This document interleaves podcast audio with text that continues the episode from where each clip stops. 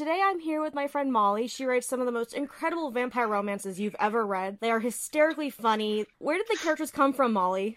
Well, the funny thing is, Jane is largely based on me. I'm not even clever enough to try to hide the fact that she is me with Fang. Uh, Jane Jameson. The idea came from my writing humor columns when I worked with my hometown newspaper. And once a month, they would just let me write some wacky experience I'd had, you know, trying to learn how to keep house or you know, basically adult. And inevitably, something would go terribly wrong. I would injure myself. You know, I would paint the room the wrong color. Something in the oven would explode. And the readers just thought was hilarious. Like, how can an adult mess up that badly? But it is funny. It's yes. very funny. And so when I decided that I was going to write a book, I knew it was going to have to involve vampires because I was very much in mourning for Buffy the Vampire Slayer. And I knew that if I wanted to catch people's attention, I was going to need to use that voice I used in my humor columns, the sort of feckless, very smart, but somehow just incapable of being coordinated or poised in any form. This character that I used in the humor column, so I came up with the most humiliating way possible for someone to be turned into a vampire, which is, of course, being mistaken for a deer and shot by a drunk hunter. Still funny.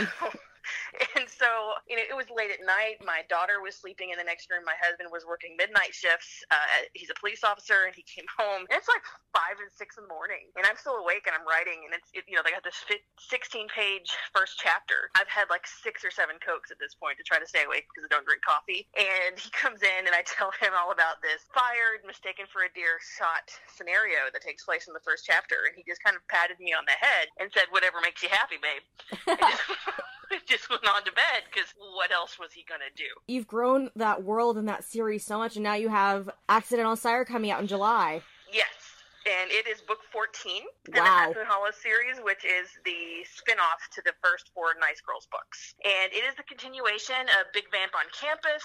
It is the story of Ben and Megan. You kind of see in the beginning in, in Big Vamp on Campus, you know, Ben and Megan hooking up, and this story is where that takes them. And of course, it starts with another humiliating transition into being undead, which is, well, let's just say it involves an ultimate frisbee accident that is fatal. so, as one does. So anyway, so Ben and Megan both end up vampires, and they have to come back to Half Moon Hollow and live with Jane, much like Jamie did. They are her foster vampires. Just to make that transition into being undead without hurting anybody, they have to be supervised. And Megan ends up working as Jane's assistant at the council, and Ben starts working for Gigi's genealogy project. And of course, wacky hijinks ensue. I, want, I don't want to tell you too much. It was really a lot of fun because Dick and Jane, you know, having working at the, the council office, they're really involved in this story. So it was really nice kind of revisiting those characters and giving them really big roles in a spin-off book. Is Gabriel coming back at all? I kind of oh, miss yeah, him. He's there. The whole the whole wacky cast is there. Yay! Like everybody makes an appearance at least once. They all come back. I am so excited. There aren't even words. Uh, you have a couple signings coming up too, right? Yes. In June, I'm actually going to be in Berlin, Germany. I've never been, but I will be at the Rare 17 reader event at the Estrel Hotel. I believe it's June 17th. And then I will be in Orlando in July at the RWA signing at Walt Disney World, which is on the 27th, I believe. I'm probably way off on those dates, so please check your, the internet. so. I'm just curious, has there ever been any interest in bringing your books to TV or film? I have a lot of interest in it. but I'm not a producer. No, I would love to see them translated into movies or TV, but so far, really no offers. It, uh, so much of that is trend based and just hitting the right person at the right time, and you just never know when that's going to pop up. Thank you so much for your time, Molly. I really appreciate it. Thank you for having me.